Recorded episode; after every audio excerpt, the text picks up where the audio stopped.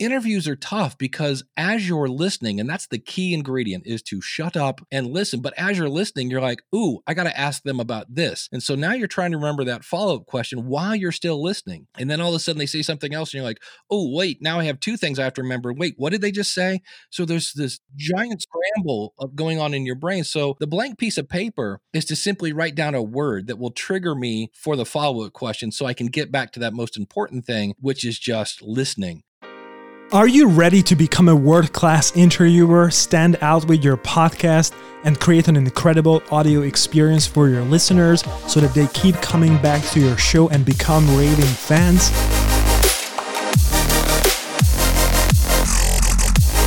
Welcome to the podcast Interview Mastery, a weekly interview show where you will hear world class podcast hosts and interviewers share their stories, tips, and strategies on how to become a master interviewer and hone your craft as a host. Are you ready to boost your confidence and inspire the masses? If so, buckle up, my friend, because this podcast will show you how. I'm your host, Tibor Nagy, founder and host of the top ranked Mindset Horizon podcast.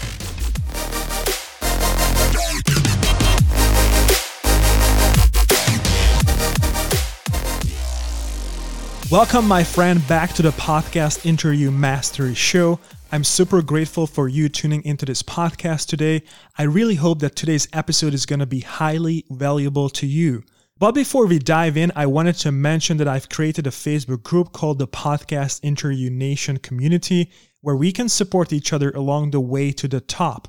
If you feel inspired to join this community of dedicated podcast hosts who are serious about their show and aiming to become world class, join the community at mindsethorizon.com forward slash interview nation. That's again, mindsethorizon.com forward slash interview nation.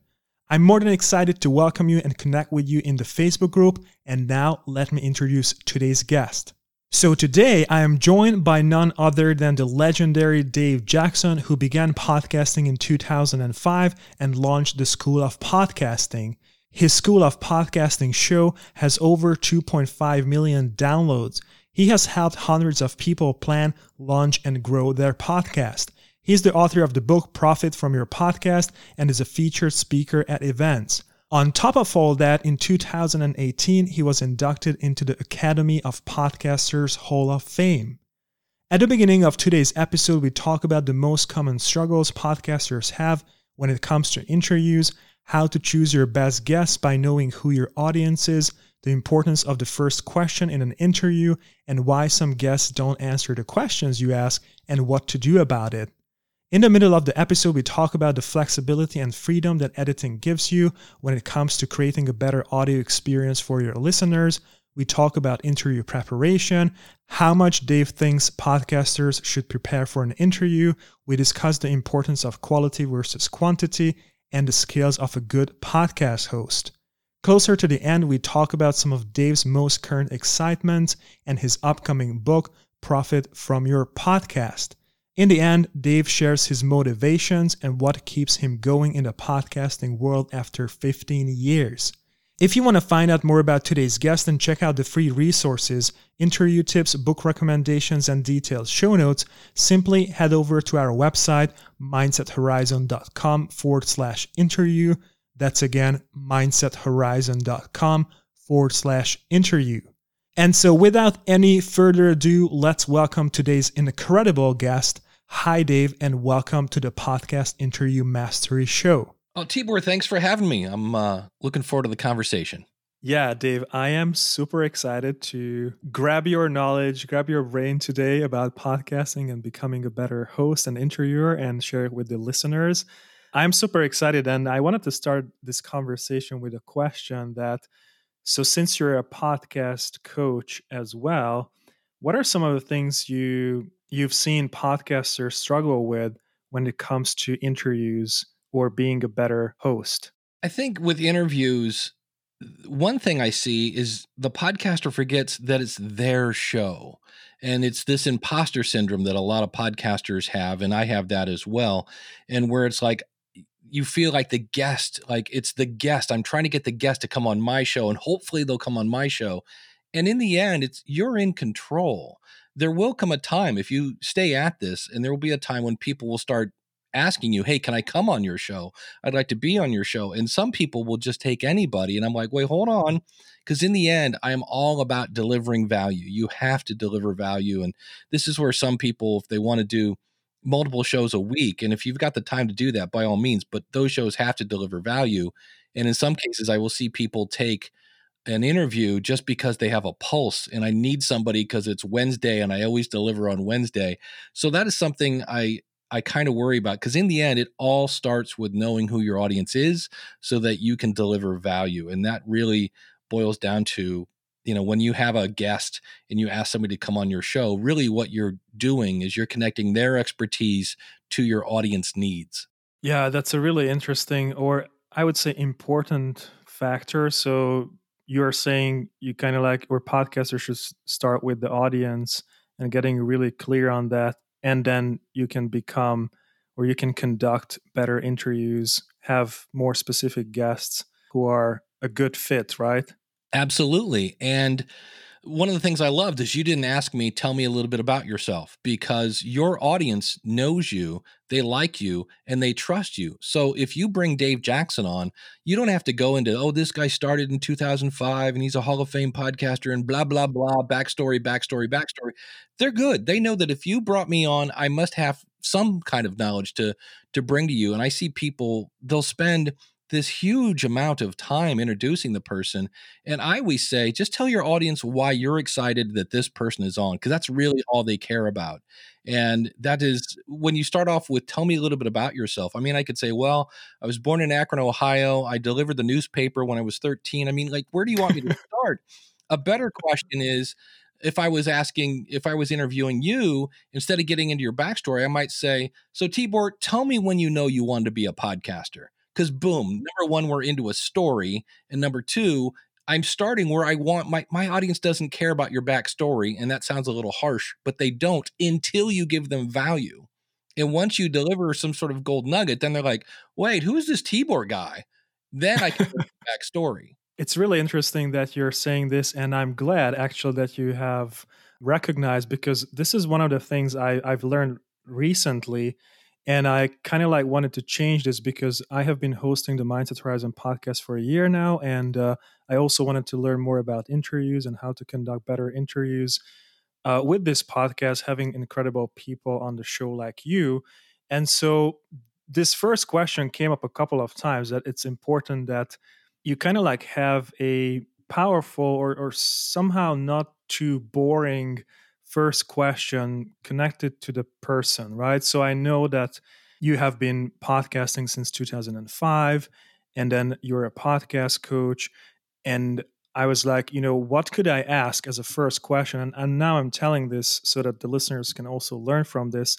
This was some of my learnings in the last couple weeks. Because my first question, to be honest with you, on the Mindset Horizon podcast was okay, talk to us about yourself and how you got there and uh, I was like, maybe I should just have some kind of a better question as a first question. Sure, get them going. I, I call it the meat and potatoes because you can say, well, tell us a little bit about yourself. Oh, I've been doing this for two years. I've been doing this for blah, blah, blah. My company is this and that. And again, that I always look at it as I when I edit my interviews, and that's the other thing. You can edit mm-hmm. an interview. So many people like, oh, I recorded 45 minutes, so I'm going to re- release 45 minutes. And I first I go through and I listen to the question because a lot of times the way I ask the question is horrible. I will because mm. I open my mouth before I have the question. Now I have a list of questions, but those are kind of to me if i'm interviewing somebody i have my questions off to the left of my desk and i have a blank piece of paper in front of me with a pen that doesn't click because okay. the best because if it's clicking i'm going to click it and that's going to come across the recording and the best questions are typically not the first one it's the follow-up question so you ask, like, when did you want to become a podcaster? And they start saying something in the middle of the story. Interviews are tough because as you're listening, and that's the key ingredient is to shut up and listen. But as you're listening, you're like, ooh, I got to ask them about this. And so now you're trying to remember that follow up question while you're still listening. And then all of a sudden they say something else, and you're like, oh, wait, now I have two things I have to remember. Wait, what did they just say? So there's this giant scramble of going on in your brain. So the blank piece of paper is to simply write down a word that will trigger me for the follow up question so I can get back to that most important thing, which is just listening. And so that's what I do. But the problem is, I'll have that one word there and I'll say something like, So you were saying it was kind of like when, like you were, what was it like when you did such and such? So all that of me stammering, trying to figure out what the heck I'm trying to say, because in theory, shut up and get the question and then open my mouth. I will cut that out. So that's the first thing. I, I make the question just the question. Or a lot of times we're having a conversation and I'll say something like, I remember I had this time when I did this thing and yada, yada, yada, long, boring story, but it's a conversation. You're having that. Well, my audience doesn't need to hear that because a lot of times that little conversation is just me reinforcing the point that they just made.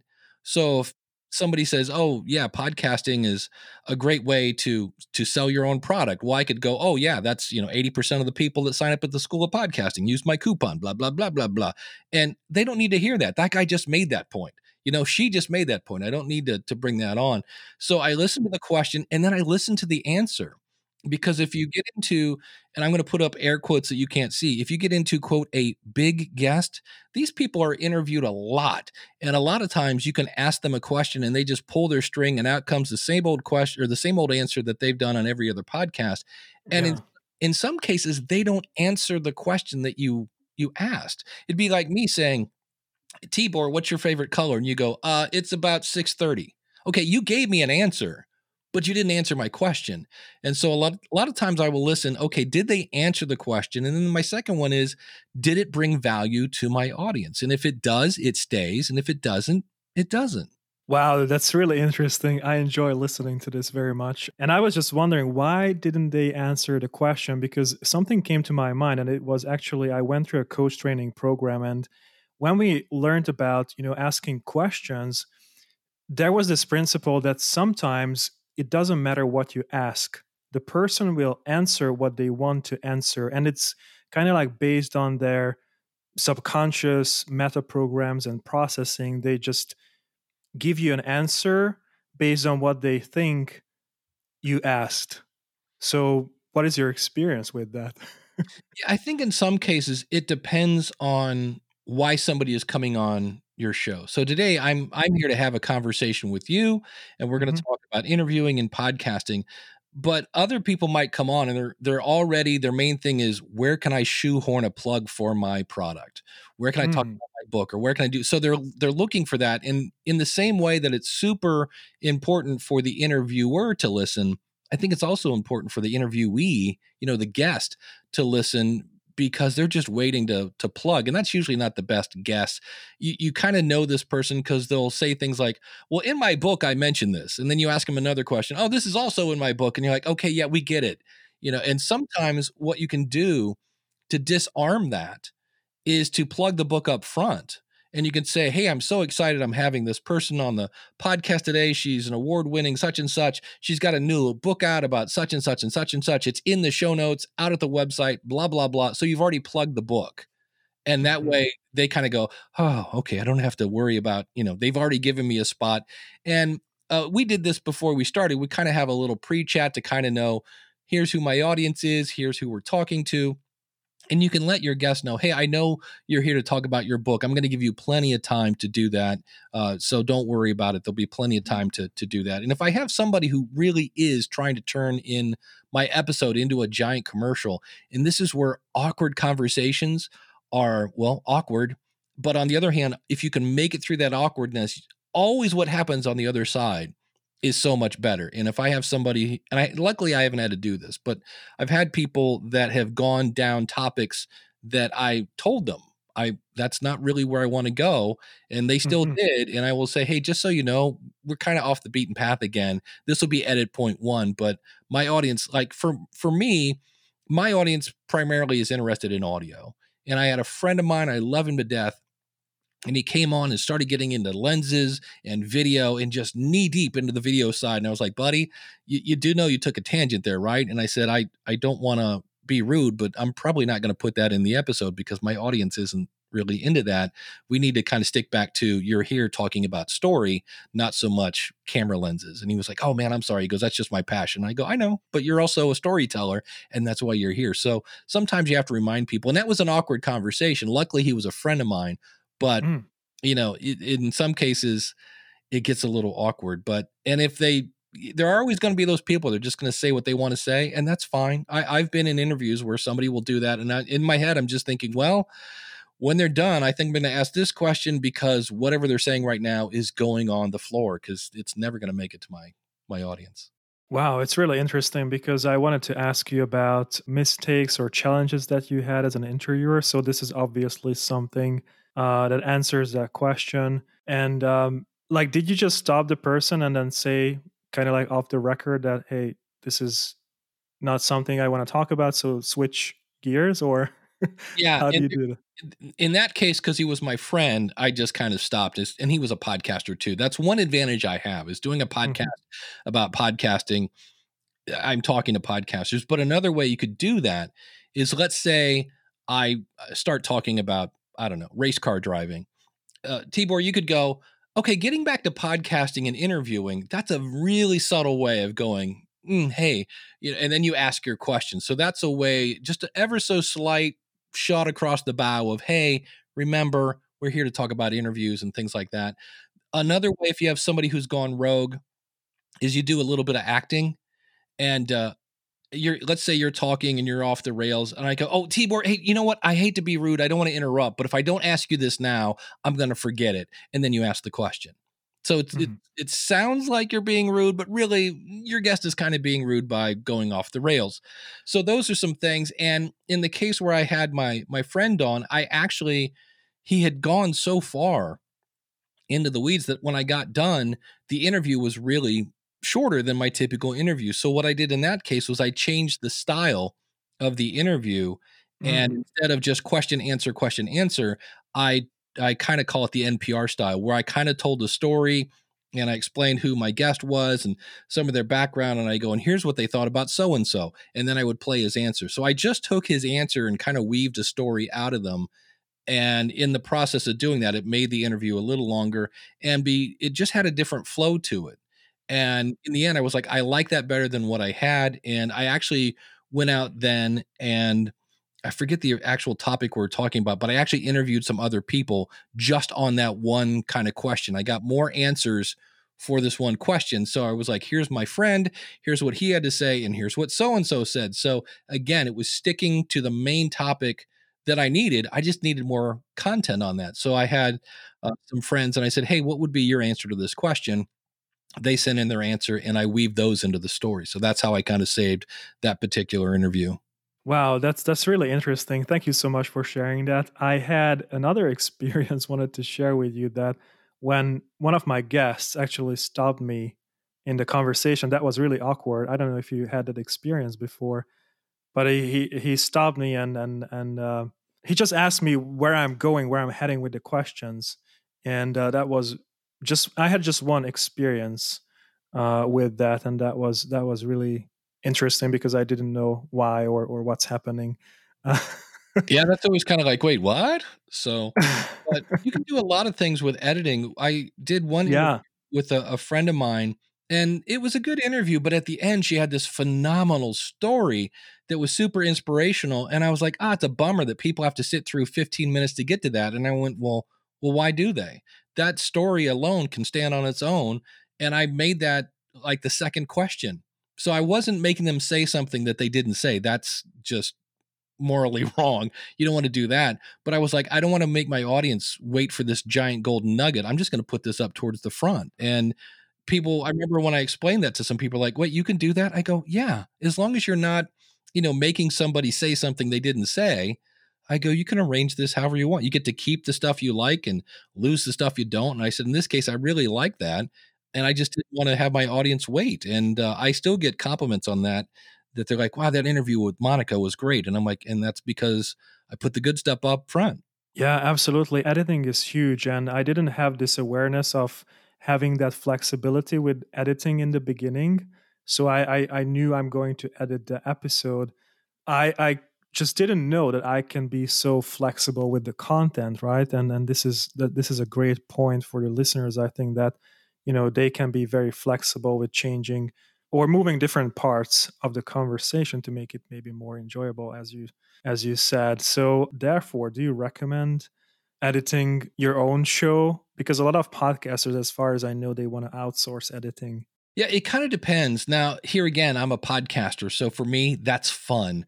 But it I do say there's a kind of a seesaw effect. And what I mean by this is the more planning you do and the more research you do on your guest, the better the questions you're going to ask and the better the content. Whereas if I just wing the interview and I'm just like, oh, I'll just we'll just start off, we'll figure it out.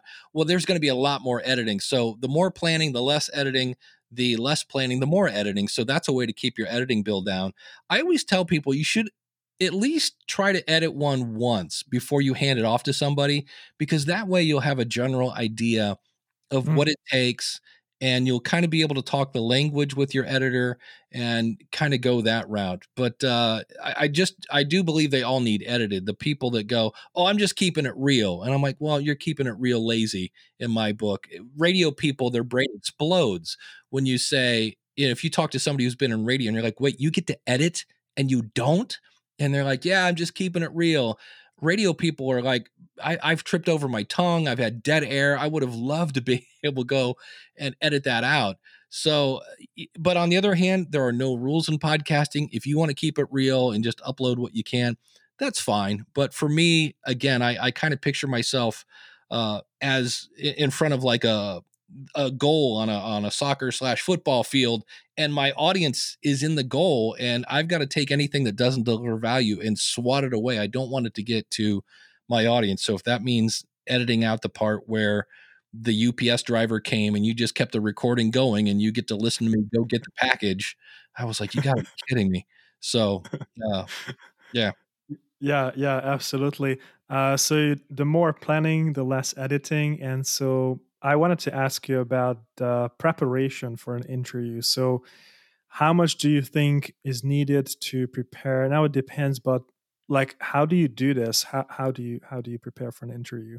Well, if it's an author, I actually read their book, and you will be amazed at how many people that do interviews don't read the book, and the author will be very appreciative that because when you ask a question, they know if you read the book or not, and they also know if you've read the first few chapters and then just quit. I got to interview uh, this guy named Eric Nuzum. He's got a background. He used to work for NPR. He has a great book called uh, Make Noise.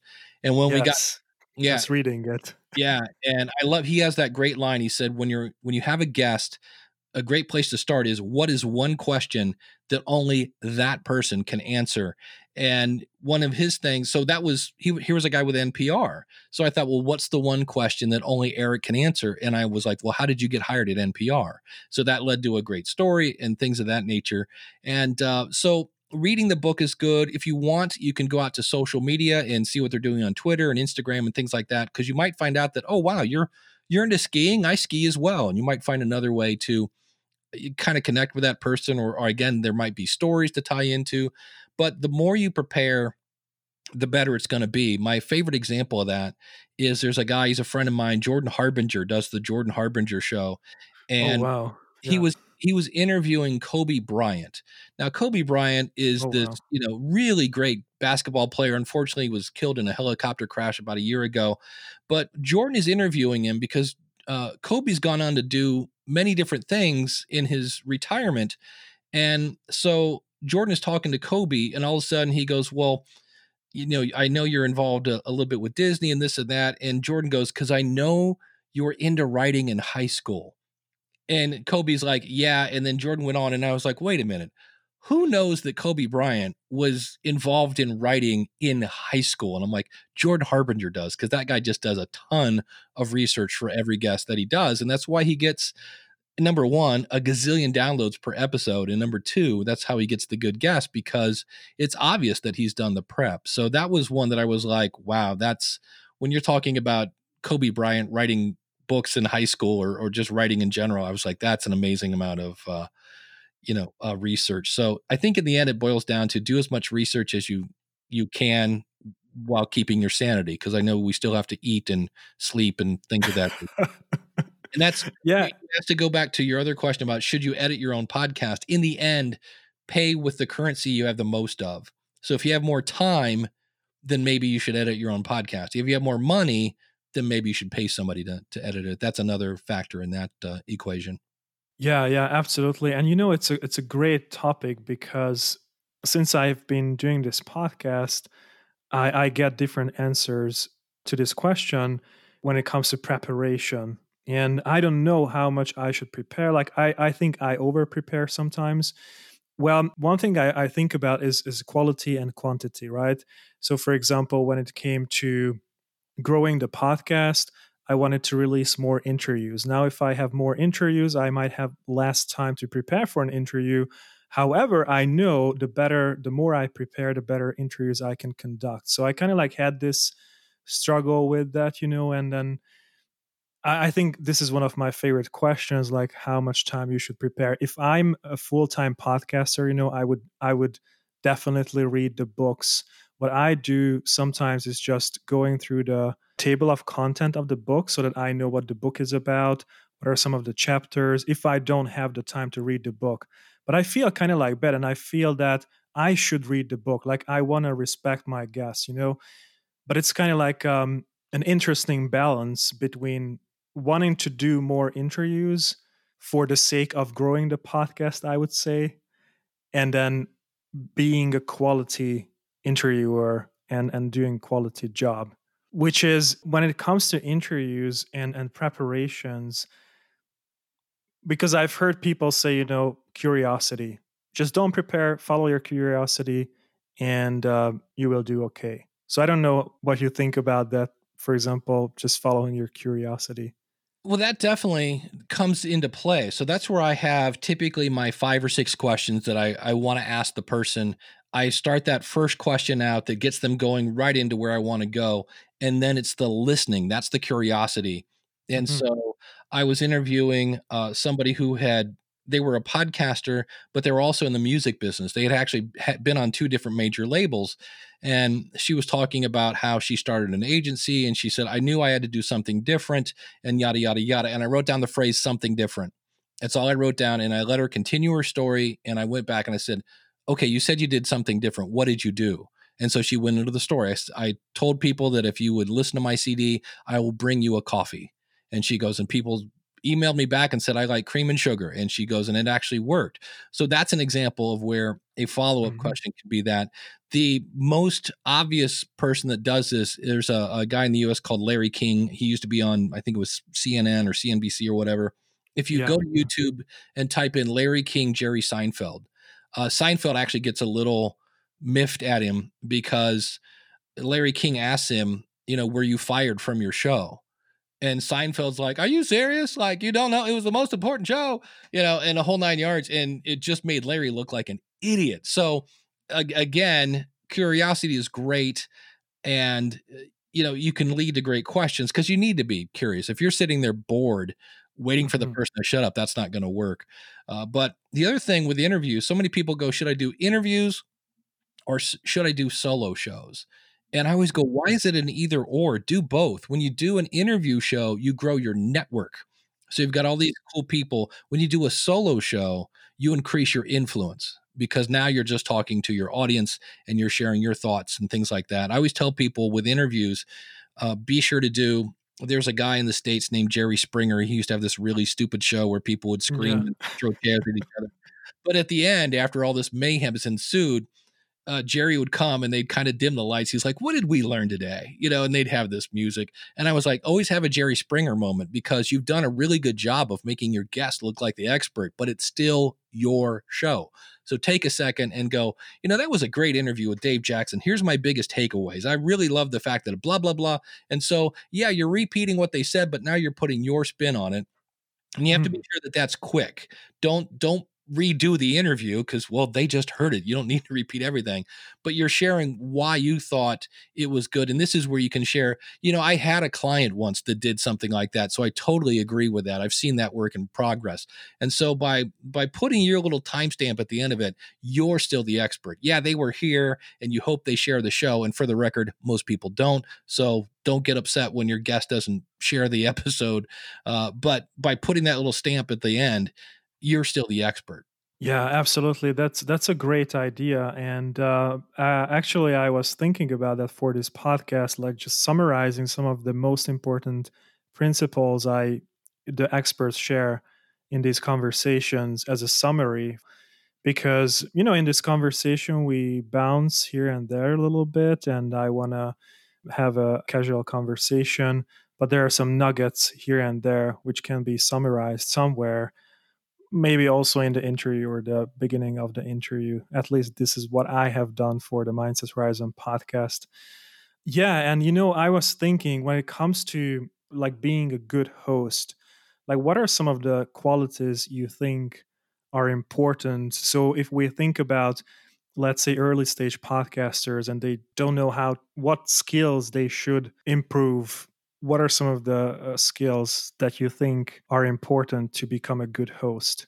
Well, some of them are somewhat obvious. Like, I, it was great. You showed up right on time, and you'd be amazed at how many people where I will go on to be a guest. And you're sitting there going, Well, it's been 10 minutes. You know, I wonder if they're going to really? show up or not. Yeah, it's, uh, and wow. for the record, I, I give people a pass because, especially now with this whole pandemic, you know, stuff happens, but if you do make a mistake and you because sometimes i know you just forgot i mean we're all human but but that happens. The other thing is as a, a host you want to make your your guest feel at ease and if they're new to podcasting first remind them that this is not live radio it's not going out to everybody if uh, unless you're live streaming it of course but you let them know that and that if they say anything and they don't like the way it sounded or if they want to do it again we'll be more than happy to ask the question again and they can just repeat it. So all this stuff to just make them feel at ease and explain that, you know, here's why I brought you on the show because I want to talk about this and this and that and and it's not a gotcha kind of thing. So you can just sit back and relax.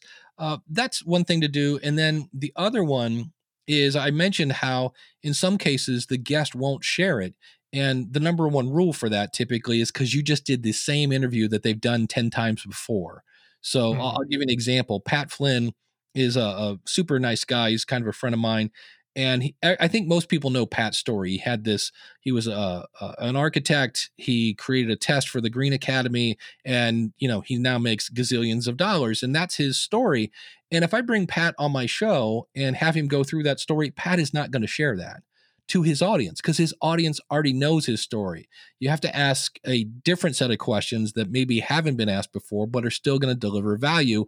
And that's why interviews are not as easy as you think. It's like, oh, I'll just ask the same old stuff. Well, they're not going to share it. And if the goal of having a guest is to get them to share the interview, then you have to not only deliver value to your audience, but you have to deliver value to the guest audience. So, and then you have to make it easy. I have some people like, hey, your show is live. And I'm like, okay. And then, especially if it's been months, I've had that where somebody will interview me in January and then come June, they're like, hey, your episode is live. And I'm like, great. Who are you again?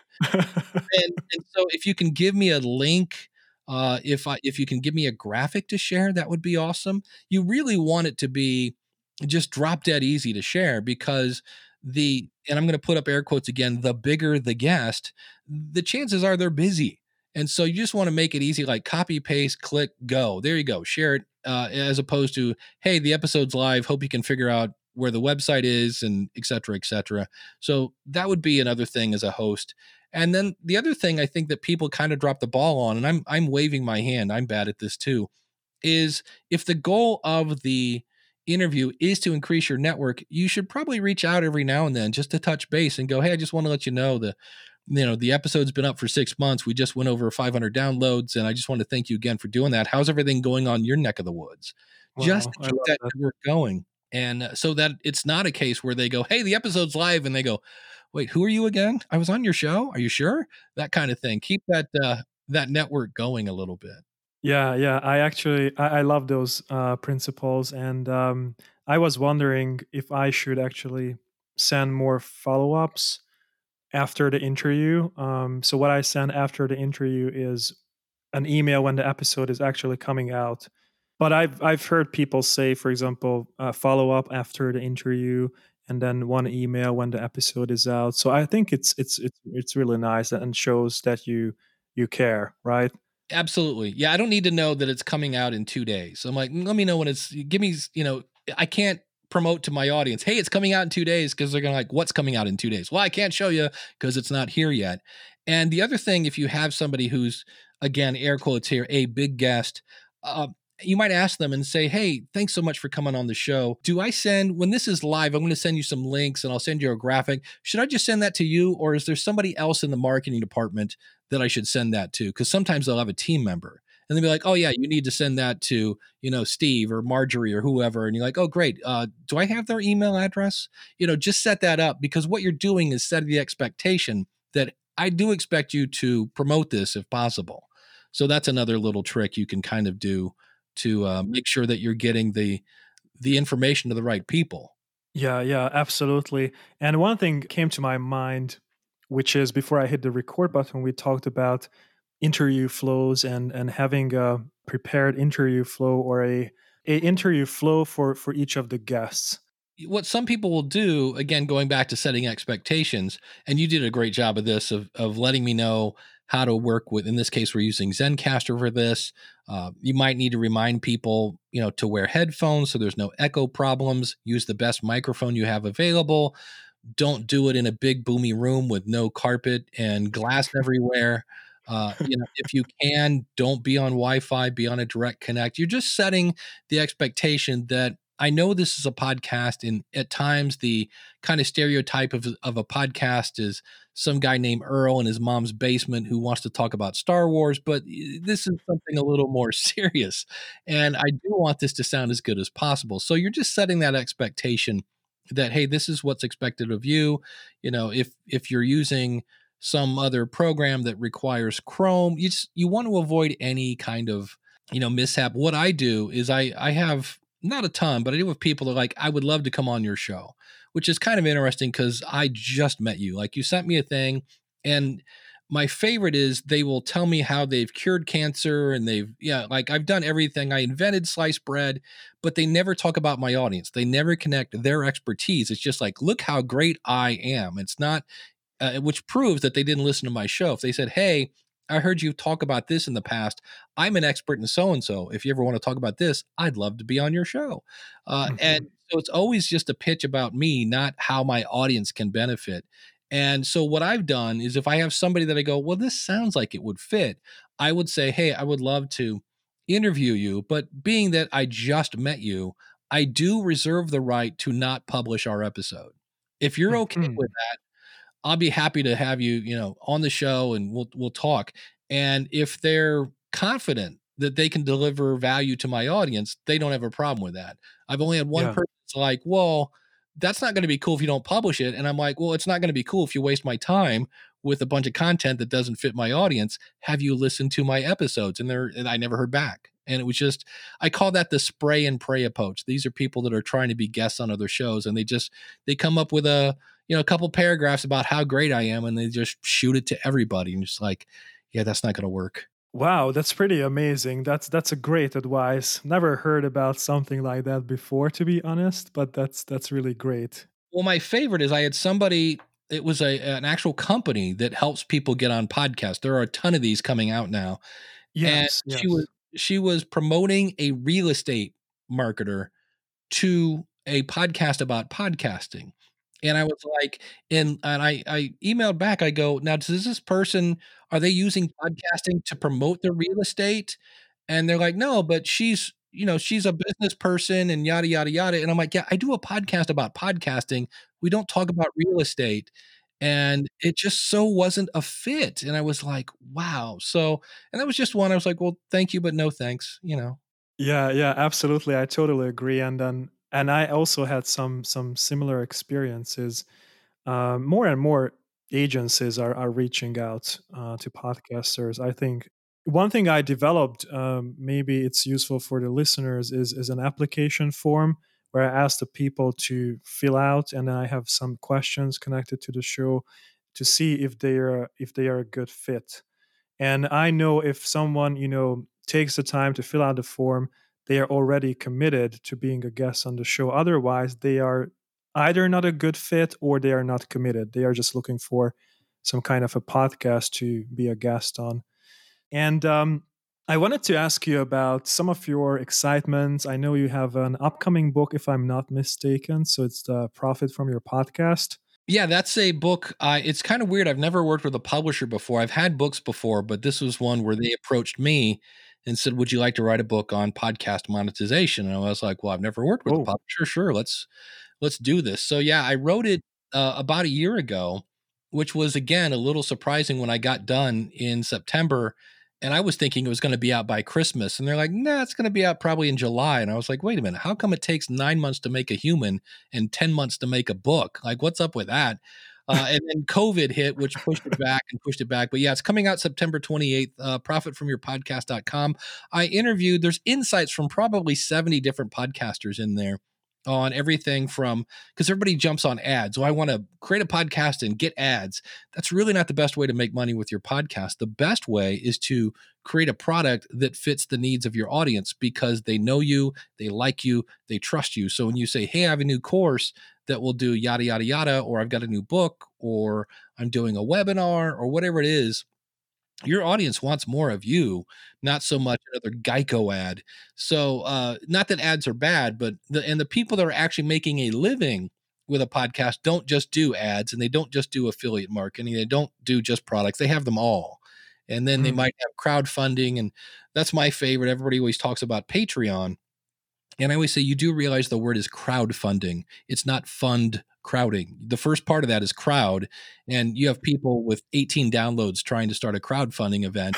and and I understand I, I've fallen into this trap. You're like, well, if I could get 50% of my audience and I have 500 people, that's 250 people. And if they all give me 10 bucks, that's $2,500. And it's like, yeah, but you're not going to get 50%. And they're like, no. And like, and you're not going to get 20%. Really? And you're not going to get 10%. And they're like, wait, hold on. And you go, if you're really, really good, you're going to get 3%. And they're like, oh, that's crazy. And I'm like, okay. And then they start it and they go, wow, I got, you know, 2.5%. Uh, there's a, a really popular podcast called Radiolab and it's one of those where at the end they they thank the team of 18 and they were doing a drive and they were trying to get up to 1% and that's a super popular show and i was wow. like you're not going to get 50 20 10% and so i always say it's it's step one is crowd and then work on the fun if that's the route you you want to go. And for me crowdfunding kind of plays in when you have a podcast that doesn't fit a product. So if I'm doing a running podcast, I can sell shoes. If I'm doing a podcast about podcasting, I can sell microphones or coaching services or things like that. But if I'm doing a podcast about inspiring stories to lift people up, I'm not quite sure that there's an immediate product that comes to mind and that's where something like crowdfunding can come into play. Wow, that's pretty useful. So your book is coming out soon, Profit from Your Podcast. Uh, really exciting. And, you know, out of curiosity now, I just wanted to ask you what keeps you going in the podcasting world after more than 15 years, right?